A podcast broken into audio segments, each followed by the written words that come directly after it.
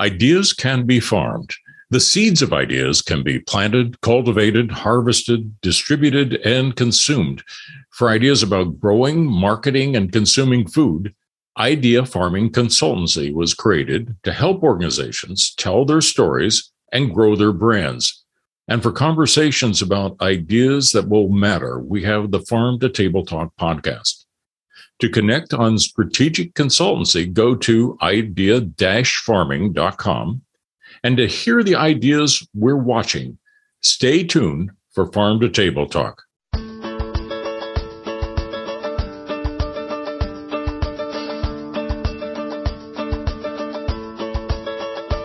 It's time for conversations about our food and how it's grown on Farm to Table Talk with your host, Roger Wasson.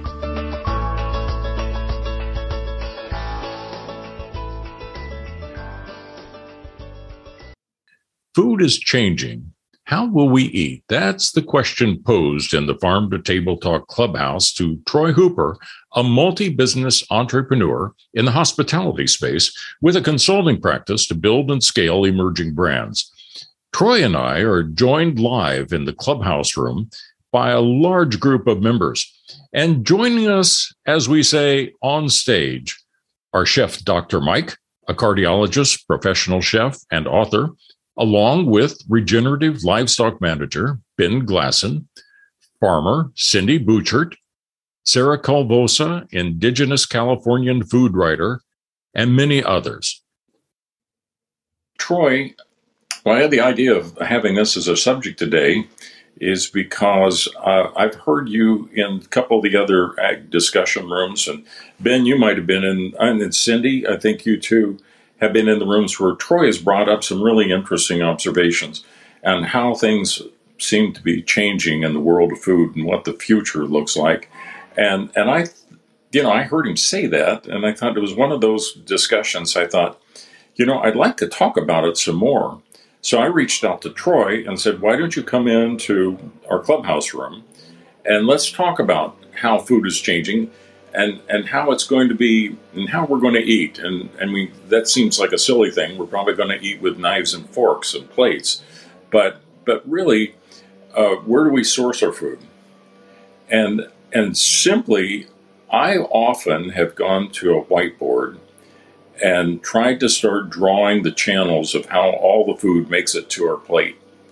And troy this is where i want to bring you in too because i think it's looking differently. The the simplest diagram I used to make was uh, make a bar across the where you ended up getting your food, and one category was what we referred to HRI. For some reason, we don't say that as much anymore. That acronym was still stood for hotels, restaurants, and institutions, and that could include uh, you know ships at sea and cruises and all sorts of things. I wonder whether that could include food trucks now as as well. And then the other side was retail, all the supermarkets, convenience stores, and so forth. The third category, Ben, where you enter into it, is like neither of those channels, uh, direct to the farmer. And we know there are more and more people that are in that. And Cindy, you have opinions on that as well. And that's where I want to kind of get everybody to kind of jump into it. And I see some folks down below that I know aren't going to be bashful before long that have them come up and join us as, as well. But, uh, but Troy, why don't you introduce yourself again? And then we're going to start talking about these concepts that have really uh, attracted your attention, some you're engaged with, and, and some, Troy, it just strikes me you're just curious about. You think this might just happen. And I found it so in, intriguing. I thought, why don't you bring it up into a room? So, so Troy, if you wouldn't mind, why don't you introduce yourself, and then let's just plunge in and start talking about the changing frontier and what it might mean to how we how we eat food in the future. Well, thanks, Roger, and and uh, I really have appreciated and enjoyed uh, hearing your perspective and your leadership in, in many rooms that are uh, uniquely different from some of the restaurant spaces that uh, myself and many of the friends down below uh, uh, spend our time in. And I equally thought it was quite intriguing because it's such an important part of what I think the future of not only restaurants, but food service and food sourcing is, and, and you, I think, have a great sense of pulse from that other side, from that supply side, from that producer side. And I think us on the consumer and buyer side, uh, it's a great marriage of mine. So thank you for the time, the space, and, and the invitation. Uh, my name's Troy Hooper. I'm a multi uh, business entrepreneur in the hospitality space. Um, we have a consulting practice where we uh, build and scale emerging brands. We also um, have an ownership group where we have built and are launching a group, a collection of brands called the Nourish Brands. And Roger, as a tease, uh, to some of the things you've already said, uh, I would argue that knives and forks uh, may not be the only mechanism to get food in our bodies in the future. Um, I would argue that there's a list of probably 10 new ways we're going to get food uh, that are already on the horizon besides the ones that you listed. Uh, and that's the exciting uh, and scary and uncertain part of it. Uh, I'm grateful for, for everybody in this room and, and, those that have followed us in here. But you know, Chef Dr. Mike is somebody that I follow and, and have been very impressed with. I think the future of food does include the consideration very, very heavily of um, what the result or purpose of that food in our body is. And I think leaders like Chef Dr. Mike, who've created information and curriculum and guidance for us all. Um, and then, of course, Ben, you know, and and and looking at what a, a direct source, direct relationship to your food sourcing, which is a big part and important part of our business model going forward. Um, I, I just am grateful and appreciative that you've put such a great panel and have so many friends in the room. We can have a real lively and uh, I think informative discussion. I rattled off two or three different spaces that we get our food, and you you said there might be ten you know, plunge in, indulge us. And you, you don't have to have these all proven that they exist today, but some of the, give us some ideas of the kinds of different places you think we're going to be other than the supermarket and the restaurant. Yeah, absolutely. Uh, this is fun, Roger. So, uh, phase one, um, you're going to have food uh, assembled, produced, cooked uh, to order on its way to you inside of an autonomous vehicle from a robotic kitchen that's mounted in that vehicle um, that is scaled to half the size of a compact Prius or about you know that. Um, and so you're going to order your food on an app, uh, probably not with your fingers on a smartphone. You're going to speak it out loud uh, to the many devices that are actually listening, and they are. Um, don't let anybody tell you they're not listening. They are certainly listening, uh, and I, ha- I, have many forms of proof of that um, and, and, that customized food is going to um, going to be originated in that vehicle uh, or, or very nearby, usually within the last two or three miles before your house. And it's only going to be produced uh, in the last minutes before it hits your door, so it's the freshest, cleanest, most nutritious version of itself. That doesn't take into consideration the sourcing of those ingredients, but that's just a delivery mechanism to give an example. Um, I think we are within 15 to 20 years, and Dr. Mike might want to uh, slap me for this, but you know, uh, I think the idea of dog food for humans is on the horizon in, in the methodologies of cellular ag- agriculture, uh, grown, uh, lab grown, so to speak, foods. Uh, I think customization, and he might like me for this, customization of your diet um, based on your medical DNA profile, your cellular profile, your current status of health uh, from both hormone and and other parameters. Uh, and again, I'm not the doctor on the state, stage, Dr. Mike is, but I think that um, people will make food for you uh, specific to your regenerative health and longevity needs. Um, and, so those are some of one is closer, the first one, and one's further, but one thing that I think we all need to accept today is that the the cadence of innovation, development, adoption, and adaptation um, has accelerated, and, and, certainly COVID helped with that. But um, just the maturity of things like accepting of the internet and digital communication and technology, the, these things have taken their time and people are like, oh, this is happening so fast. Well, you know, look, 1995 internet, right? So um, it, it, has taken time to mature and, and, things to develop. But I think that the advent of invention uh, and the adoption of, of many inventions uh, will be highly accelerated. So it's going to feel really, really fast for those of us probably north of 25. But anybody scratching 20 and below, um, things can't happen fast enough because they're used to instant gratification and you know, I got at least three listeners that you really got the got them to perk up and are paying attention. It's uh, uh, Siri, Alexa, and Google here in my office. Exactly. And sometimes, and they can't resist. Sometimes they all start talking, and I've had them actually arguing with each other.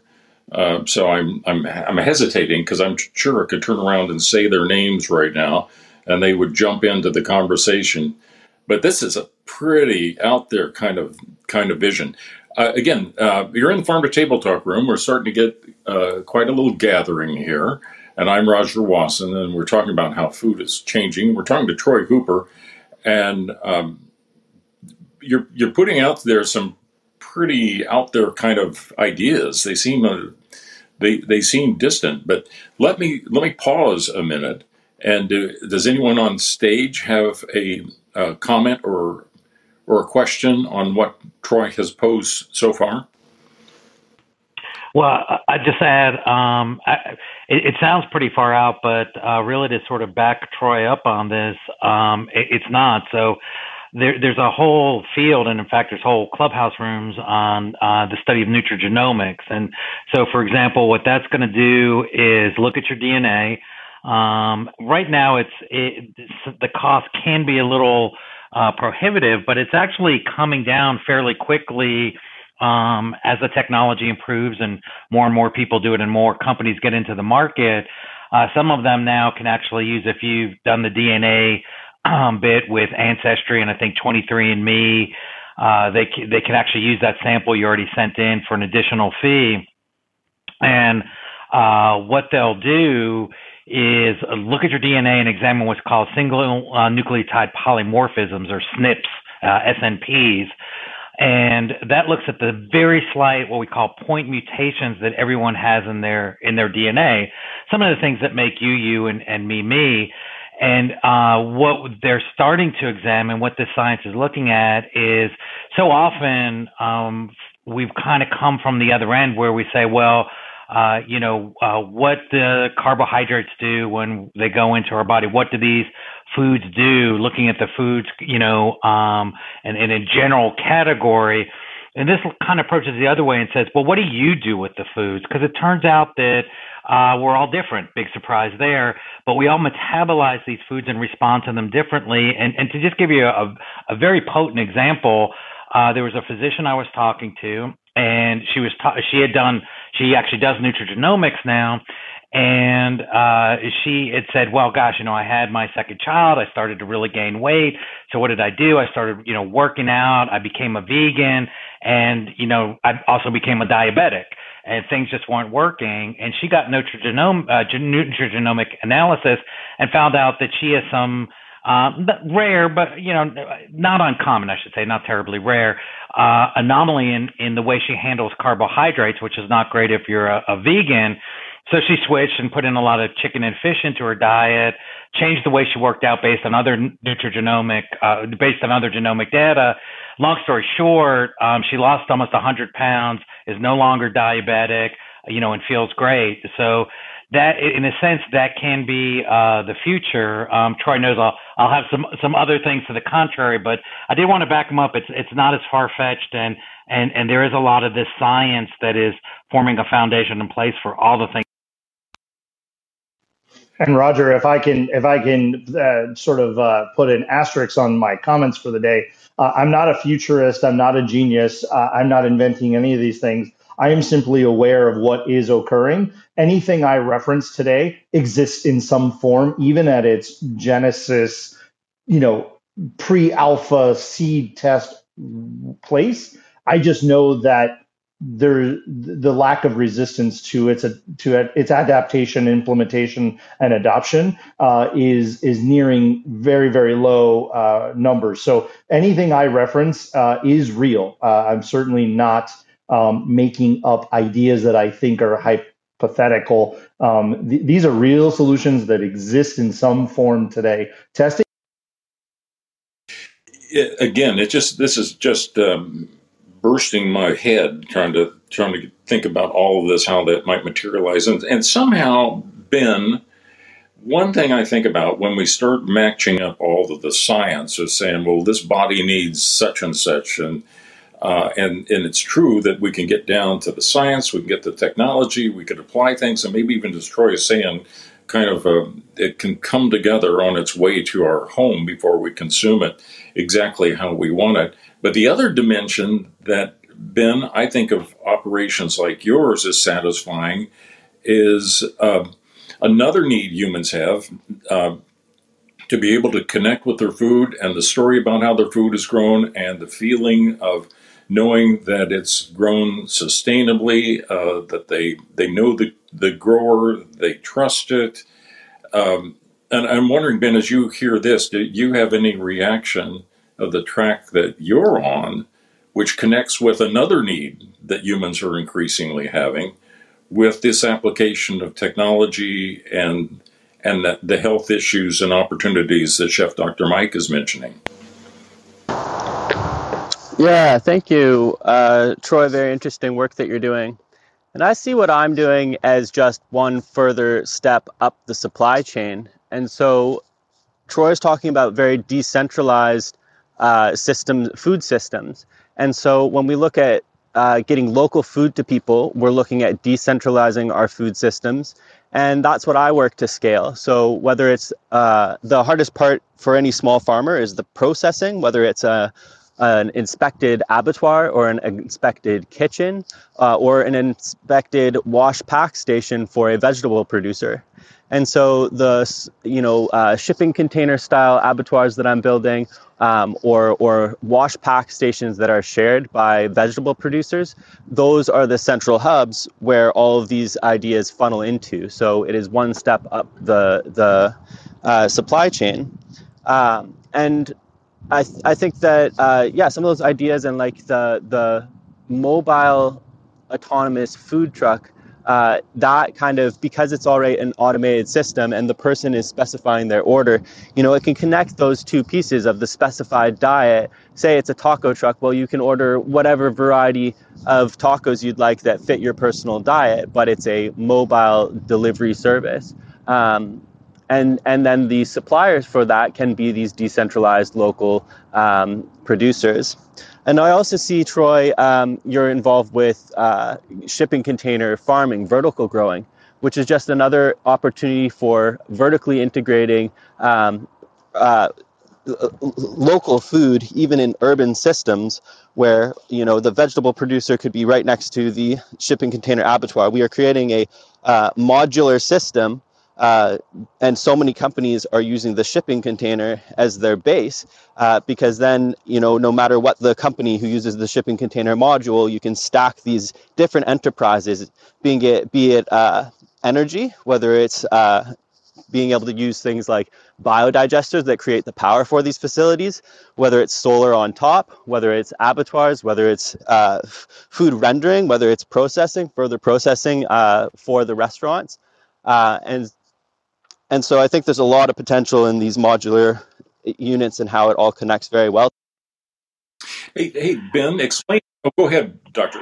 Oh, I, I, had a question for Troy and Ben um, because to me, there's a there's you know from from my world and my viewpoint, there's sort of a fundamental, forgive the pun, fork in the road because you know, if, if we look at kind of how fast food, um, you know, operates the, on the principles of McDonaldization, what it requires uh, in, in terms of automation and delivery is it requires incredibly consistent food because they want to deliver an incredibly predictable product. Um, which is why a McNugget requires 40 ingredients, and a, a, chef can go to Ben, get a chicken, and you know make a piece of fried chicken with four or five ingredients. So, you know, I, I, what I see is, um, you know, a potential, uh, and I don't, maybe I'm just not understanding how they can connect because when I, I'm hearing the automation, I'm saying, you know, it's basically fast food on, uh, you know, on wheels that, that's automated and you're getting rid of, uh, the, the, the personnel, um, and the overhead of a bricks and mortar store and employees, but that, but that final product is still one that that's going to require that predictable, consistent food, which means ultra processed food and not the the food that people like me go to Ben for, which is real flavor and, and has a certain terroir and a and a certain taste and and, and to it. So, um, could you guys maybe comment on? Yeah. So, Chef Dr. Mike, I would but you're a very busy man and do not never would expect you to be following restaurant industry news uh, on a daily basis. I, I, I, appreciate the everything you're doing and and spreading in the space. You're not just you know in a lab testing ideas and and publishing white papers. You're actually teaching the future of our medical field and and our culinarians at the same time, and I love it. Uh, uh, let me call out a, a, a scenario that exists today um, that will prove to you that that it is not fast and processed only. Sweetgreens bought Spyce. Now, in my opinion, Spyce of the three automatic, uh, robotic, automated um, kitchen modules uh, that exist today, uh, you know, are, are deployed and, and working, um, was was the lesser of the three ready for full scale deployment. But Sweetgreens has billions of dollars and will be able to certainly get that repaired and out to very quickly. Um, so if you appreciate the quality of ingredients, the regionalized sourcing that Sweetgreens does for their salads, quinoa bowls, rice bowls, etc., um, that will be pared down to a size, a scalable size that at the very least a, a sprinter van or a transit van would be able to have that unit in it on the road. And so you would actually have fresh regional or local produce um, uh, cut, uh, vacuum stored in, in low or no oxygen environment tubes. The order would come in. Um, it would it would produce that food from those in, quality, real nutritious ingredients, um, and and then bring that to your door in a cellophane vacuum packed like Factor Foods or or Chef's Mate or something of that nature uh, to your door. Um, so so that actually exists and it's not. Yes, is Domino's going to be the first to do this? Yes, uh, 800 degrees pizza is going to put it in a box uh, at every 7-Eleven. Yes. Um, but even those are are fresh dough, fresh cut ingredients. Do I think fast food's going to do this? Of course. Um, they've got to figure out that they're going to start air frying everything rather than deep frying it in oil. As soon as they do that, they don't need to worry about the oil and the and the fire danger. And so that will go mobile and and and localized. The last thing I'll say is, and back to the vertical farming and and and and Ben, you know, providing access to people uh, more directly is is in particularly high density urban zones. Um, and if you think about the way the world's going in regards to the uh, look at Seoul, South Korea, uh, in in in everything going very vertical, growing food on and about the building, um, and and the gardens around and the grounds around being all food producing. You know, in America, we've got to get to edible landscaping, but the ability to take a Babylon Farms, which these are retail products that I'm referencing, or a Freight Farms, which Babylon is a non-containerized, scalable uh, hydroponic vertical farm system that is uh, monitored by your phone uh, and, and, centrally monitored by by their specialist farmers. Uh, but you take Freight Farms, who does the same thing in a container. It's about getting the higher quality, organic, non-bastardized uh, non-GMO foods as close as we possibly can get them. Um, hang on one second, just uh, take care of that, um, and and and get, of course, more nutritious foods because realize the food that comes to you today, if it is not from within four, five, seven hundred miles, whatever that is, um, is being picked uh, pre-ripeness, and so its its nutritional value and and, and nutritional and you know this, Dr. Mike, nutritional um, uptake uh, for your body is is far less than advertised. So if we can have farms, uh, you know, call it a warehouse, right, in a space in your neighborhood, uh, growing nutritious food that's picked to order as needed, uh, put into these automated uh, roving kitchens. And then you can have fresh, clean, healthy food on demand, much more so than what is going in down the street for me, which is another new Taco Bell, Popeyes, and El Pollo Loco. Uh, that is what is you know becoming you know available to my neighborhood uh, which is ridiculous. And so um, th- this is this does not have to be to, to your point, Dr. Mike, only highly processed, packaged, pre-made, heat and served. Well, that, that's brilliant, and and that's definitely something that um, you know excites me, and and I definitely can get behind that. So thanks. Yeah, I can that. Go ahead, Ben. Um, I think to your question about the terroir, it's it's certainly when you're decentralizing the the product. Say it's you know a fried chicken product, um, and a certain type of, uh, you know, the producers, the if the truck it will have a different terroir from city to city and so the consistency won't be from city to city. But if that truck is working specifically with a couple uh, local farms then any farmer, it is their goal to create a consistent product. Uh, you know, the the terroir difference will actually be become even in chain restaurants will become something to, that's desirable. Like you know, people want to go to an In-N-Out wherever they go for that experience of oh, I've been in, in, In-N-Out in so many different states. Well, think about doing that with an In-N-Out who produce who uses their local producer's beef now there actually is terroir even in a fast food restaurant or or any of the you know further versions of that uh, um, in the future, whether it's however the food system becomes decentralized. Uh, let's go to Cindy. Cindy, uh, I know you've got some similar perspectives to Ben on some some of these areas. What do you think about what we're putting on the table today? I'm actually doing a great deal listening because I'm actually moving vegetables around. Um, I'm actually still absorbing that there's a lot of high tech that you're talking about in here, and food production and the way we eat food is is definitely changing a lot and a different way of doing things. Uh, interesting about the genetics, and we all know our everybody's body handles things differently, um, which is kind of cool. That maybe eventually that'll be cost effective enough for each one of us to learn that about ourselves, so we eat more healthfully. Um, but I also see a great deal of people wanting to um, see where their food come from and how it's produced and know their farmer and have that whole backstory. Um, ben does farming to table and I do farming to table and you know the base of my business runs off of doing CSAs and also direct selling um, to each one of my individual customers. So I have relationships with them. They know me, I know them.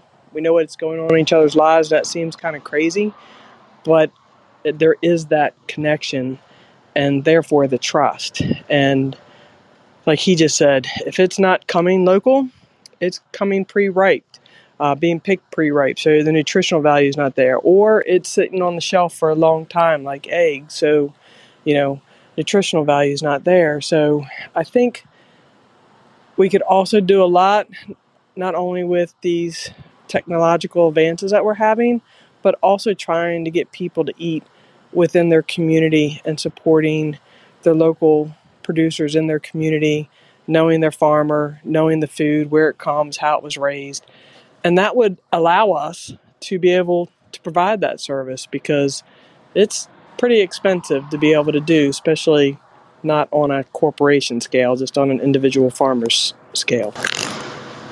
Those are really good points. And it makes me think that if we can, if we are putting together all these different foods, why couldn't it include both local and something else? In other words, uh, Troy, I wonder whether I could say I really want to have uh, turkeys that are raised and processed by by Ben, and I want to get a banana from the Honduras, and I want to get pineapple from Hawaii, and and I want to get down to that specific uh, specificness. I can't say spec- specificity or something uh, in there, but it's it's sort of uh, a contradiction in a way because uh, we're talking about just in time for just in time for supper almost.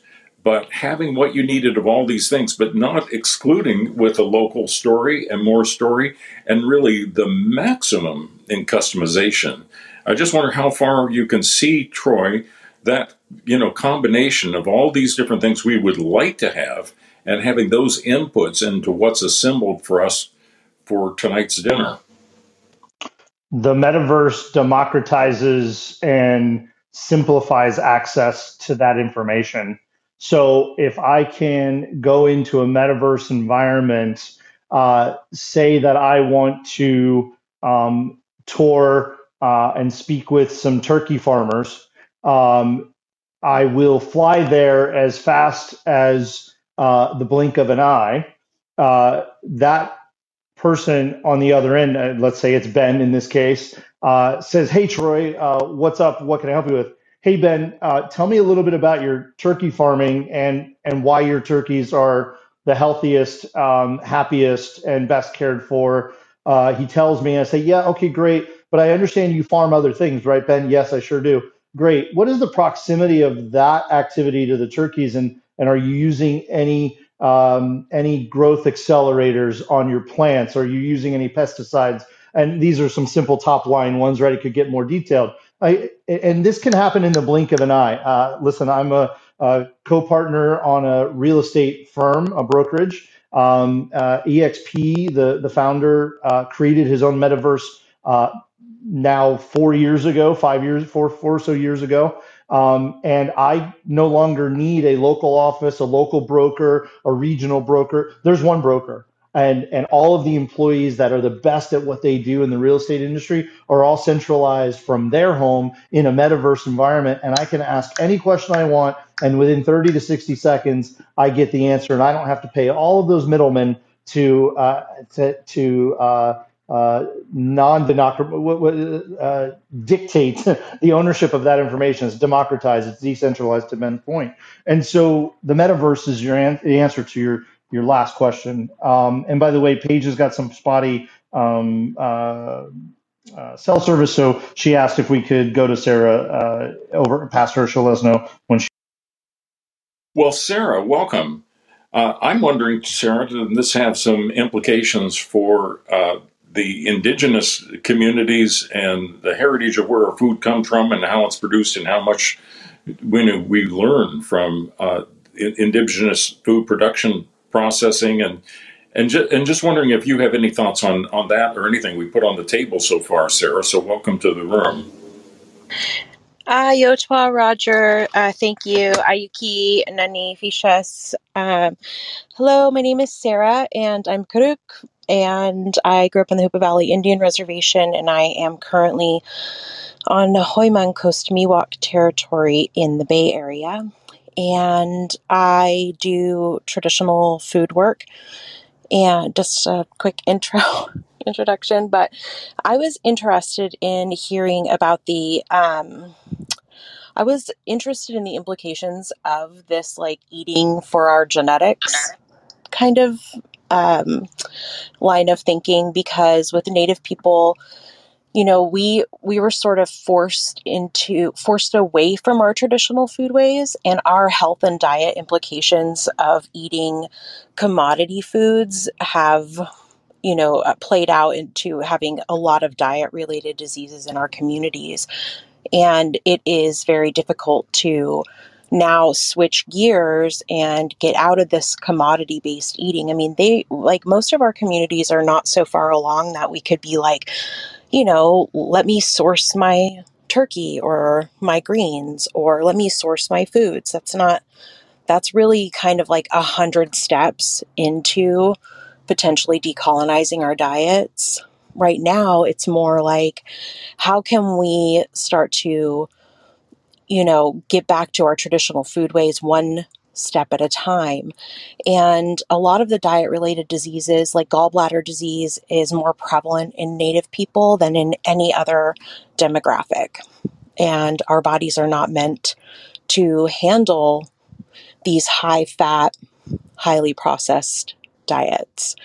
So, I, for me, I guess I'm wondering about the how that like how this can be these this science to determine like what is the best for us like how do you scale that for everybody and for communities right now that aren't necessarily, um, you know, able people that aren't really able to afford these expensive tests or these expensive diets or these expensive foods? Or is this something that's really just a middle class kind of like white middle class type of thing? Uh, what do you think, uh, Chef Dr. Mike? Do you have an, can you help with that? Well, sh- sure. Um, and uh, I don't think you know necessarily. Uh, number one, to briefly answer your question, um, ultra processed foods are crap for everyone. So it doesn't matter where you come from. Um, they, no matter where you look across the globe, um, the effects of ultra processing foods um, are having a devastating uh, impact uh, on a on a, a, human body, and uh, that's irrespective of some of the the nutrigenomic personal genetics, um, you know, that I referenced um, earlier. So, it, in a broad sense, um, I think that we can we can really uh, forge a path forward. Um, you know, I think one of the interesting things um, that you mentioned, Sarah, which I think is critical, credibly, incredibly important, is, and, and I think uh, Cindy mentioned it as well, is the uh, spiritual, emotional, uh, cultural connections we have to our food. Uh, people here are, are talking, and, and, often in medicine, we get so hyper focused on legacy nutrition with regards to our food, but, but food is more than that. Um, we're having a conference, so I'm going to do a shameless plug um, August uh, 12th to 14th uh, at the University of Montana in Missoula. Uh, it's culinary medicine. It's in a partnership with the American Culinary Federation and a couple other academic institutions, California State, Buffalo Niagara Medical Center, Indiana University, um, et cetera, if, if folks uh, would be interested in coming. But I was just working on that. You know, one of the things um, about food is, is the stories that, that it tells, and it tells our individual and cultural stories. And you know, having a, a lot of, um, you know, Native American friends here in Montana, you know, one of the, the interesting strategies in, in looking at the history was that to colonize, as you said, uh, you take away several things from, from a society and culture. You take away their language, you take away their religion, and the last thing you take away is their food, uh, because it's that important in, in terms of our cultural society and individual identities. Um, so, you know, having, you know, said that, um, you know, I think that what we really need to look at is, you know, people talking about, well, yeah, there's less nutritional food if it's underripe. We're forgetting the things that we do to our food. Um, so the, the ultra processing in terms of the additives, and when I say ultra processed, I do mean a very specific definition. It's what's called a NOVA classification of foods developed by Sao Paulo University uh, in Brazil. Uh, and they're called group four foods. So they're a specific class of foods with a specific, you know, definition and and I think that we, you know, Sarah, we can uh, absolutely um, address this. Uh, you don't need money. I mean, as a chef um, and as, as, a food person, you know, some of the most delicious, sought after dishes, um, you know, at one time were peasant food. Uh, it, it, you know, 30 to 50 percent of the food in this country, in the United States, is wasted and thrown away. So when we look at things like food waste, um, when we look at the ability to use all the, the bits of the food, um, you know, I think there are a number of strategies.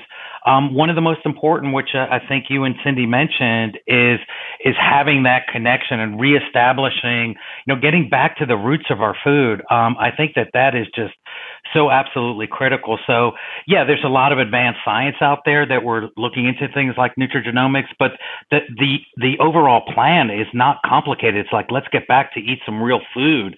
Uh, let's all go over to Ben's, you know, and have a picnic and a party and and a feast, and make Troy, you know, pay for the the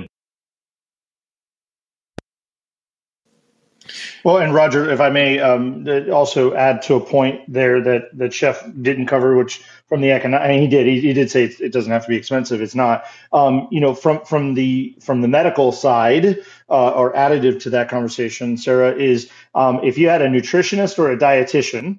Uh, in partnership with any physician capable of uh, uh ordering lab tests, um, you let's start with the people who have real actual medical issues today. Uh, that would be 100% covered by insurance, Medicaid, Medicare, et cetera.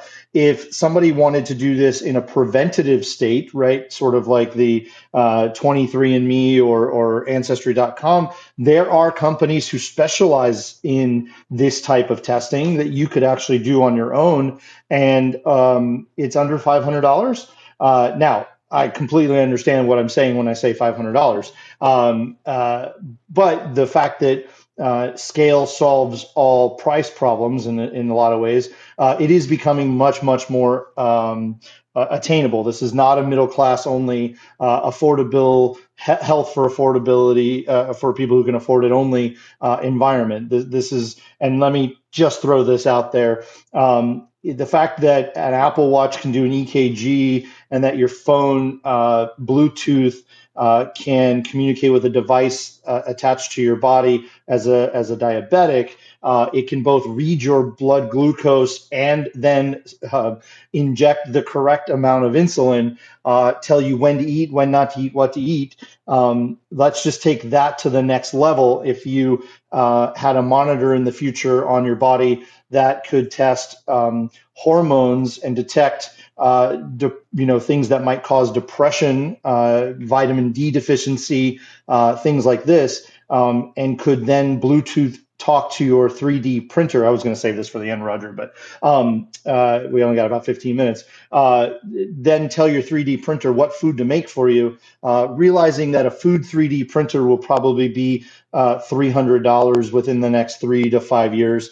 Um, and those devices being medical devices pre- can be prescribed and if they're not um, they're, they're for consumer use they'll probably be um, a subscription model. We're going to get to a point where um, food is medicine and hopefully chef dr mike appreciates that statement. Food is treated uh, as both a cultural connection point a, a sustenance and energy uh, efficiency and also um, you know a, a prevention and treatment tool uh, for our health, and um, and that's really. Uh, Roger, can I? Sure, go ahead. One quick thing. Sure, uh, Troy. Um, I, I, actually totally uh, hate the term "food is medicine." Uh, I can't get patients take a, to take an aspirin after they've had a heart attack um, and and you know uh, who the hell wants to take medicine, right? Um, we we eat food so we don't have to take medicine. And as I said, you know, food is not just fuel. We're not cars. We're people. We're part of nature and an ecosystem. Um, I don't believe food is just medicine. Um, I believe food is a very important um, experience. Um, and, and I, I, don't want to, you know, hog the stage, but I did want to add one thing um, to follow up with Sarah, uh, and that's the results of a very interesting study which was published just a couple months ago, and it looked at how much ultra processed food uh, our young people eat. So they looked at from age, you know, essentially from age five to 19, which was the limits of the upper age of the study. Uh, kids eat about almost 70% ultra processed food uh, in the United States. And one of the interesting things was they looked at it um, by socioeconomic class. And um, what they found is that um, no matter what socioeconomic class you're in, you ate crap. Uh, the kids are eating crap. So it doesn't matter if you have money. It doesn't matter if you're very poor. Uh, what did separate it out, interestingly, uh, when they looked by uh, Caucasian and African Americans, they grouped uh, very high together. But when they looked at Hispanics, um, they grouped uh, statistically significantly lower in that consumption. And uh, what they found when they dug into that data, the hypothesis is that it has to go with the fact that many Hispanic families now still have times where they eat together. It's a home cooked meal um, and it's prepared with real ingredients. And so I, I don't think that you can separate out these socio-cultural effects uh, from who we are simply because of the nature of being a human being. Troy, Siva mentioned something. The one final thing I wanted to ask you about. You also have projected what supermarkets how they're going to be changed and how the retail purchase let alone having something delivered to your house exactly what you need. Could you take a take a second or two and and and touch on that to kind of get our our minds going in that direction of what the implications for these directions might mean to the, the supermarket industry and the supermarket experience Well, absolutely, and then I'll uh, I'll put a bow on a little bit of uh, what the, the theme today of education. I think is uh, is loud and clear, and uh, and I agree. And I want to put a challenge to my restaurateur uh, and food producing friends in the room as well. Um, yeah, real quick. I mean, th- this goes again with the you know sort of automated robotic delivery, last mile delivery, uh, ghost kitchens now becoming what I'm calling ghost bodegas, but you know. Near field, uh, you know, uh, small format, uh, grocer solution providers, and, and these are these are as small as um, as very small um, shipping containers or trucks, all the way to you know 2,000 square foot, um, you know, back back uh, warehouse spaces and things like this. But but what is absolutely undeniable is at least from an investment standpoint, um, tens and hundreds of billions of dollars are going into these companies who are providing on-demand um, 15 to 60 minute uh, grocery solutions. Um, those are soon eh, have already started to be paired with pharmacy uh, products. And basically, it's going to come down to uh, what people order in a particular neighborhood is what's going to be available in, in the quickest form. And basically, it, these folks are trying to leapfrog over Amazon, right? Where Amazon has hour guarantee or within the hour guarantee on certain products. These groups are taking sort of those high demand high frequency products um, and getting between that Amazon fulfillment center and you and and making those available. Um, you're seeing grocery react. Kroger's built a massive uh, facility that's three stories tall, is run by like I think 18 people that is fully automated and robotic fulfillment. Um, and and you're seeing grocers react by bringing restaurant concepts like Kitchen United's Kitchen United Mix um, multi-brand solution and Walmart replacing uh, McDonald's with the Ghost Kitchens brand, you know, 18 to 20 um, select brands uh, within a Walmart uh, space, uh, smaller or where the uh, where the McDonald's or or the optometrist used to be, um, or or the Wetzel's Pretzels in the case of my local one, I guess. Um, so we're seeing we're seeing this again. It's just it's convenience, and and the way I want to wrap a, a kind of a bow on this is I'm both equally excited that um, awareness and connectivity our food is increasing, I think, dramatically. Um, uh, information, uh, access to information, and uh, democratization of information, uh, and folks like the farmers in this room and, and ranchers and others um, are getting involved and, and, have access to share their information directly with the consumer and, and or the restaurateur or the grocer, um, and and the consumers once the consumer has their hands on information, um, they're not going to let it go. that, that you can't go backwards. They don't want to be less informed once the convenience of information is available. So I'm really excited that both we're seeing high technology, high convenience, but also equally the interest and adoption and investment in um, in anything from vertical farming, really the improvement of the qualities of our food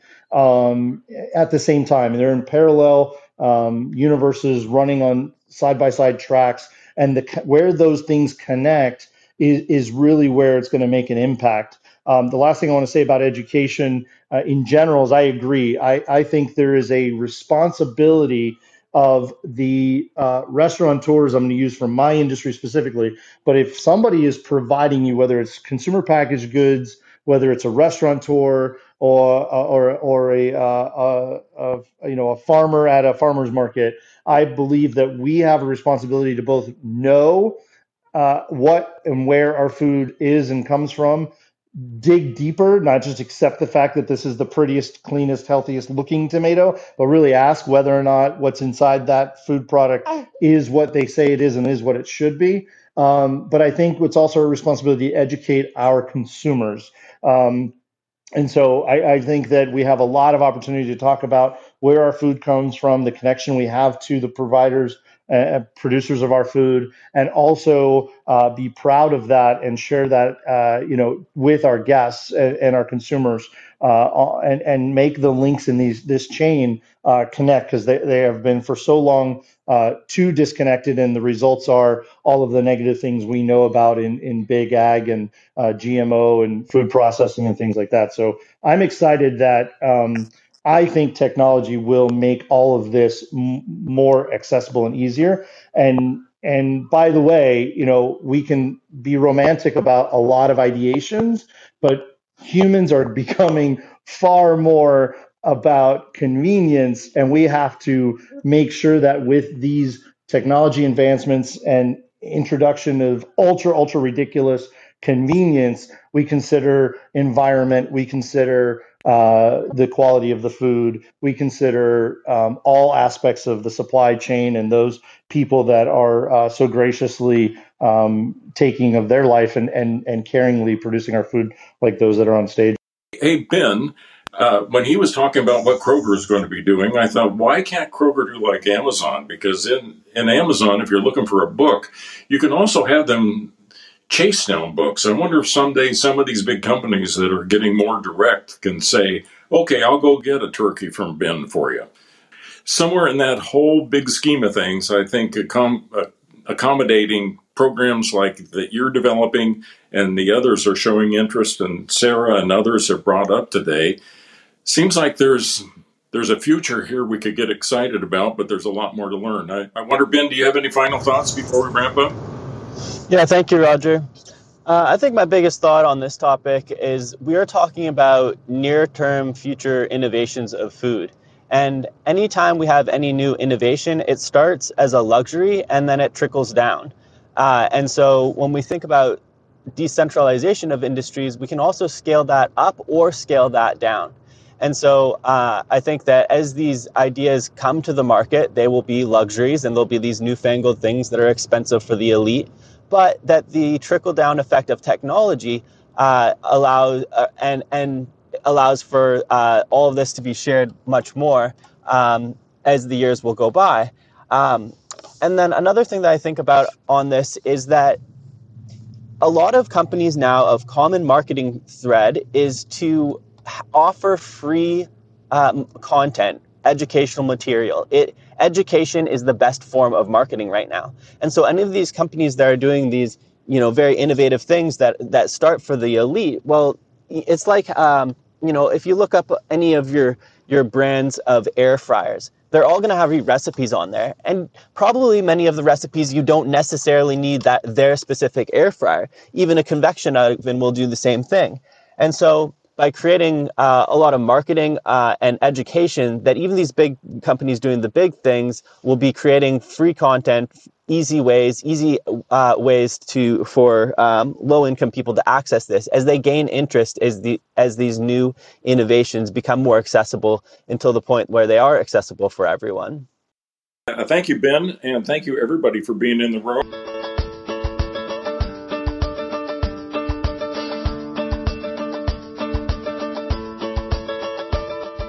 You've been listening to Farm to Table Talk with your host, Roger Wasson. If you like what you hear, go to farmtotabletalk.com and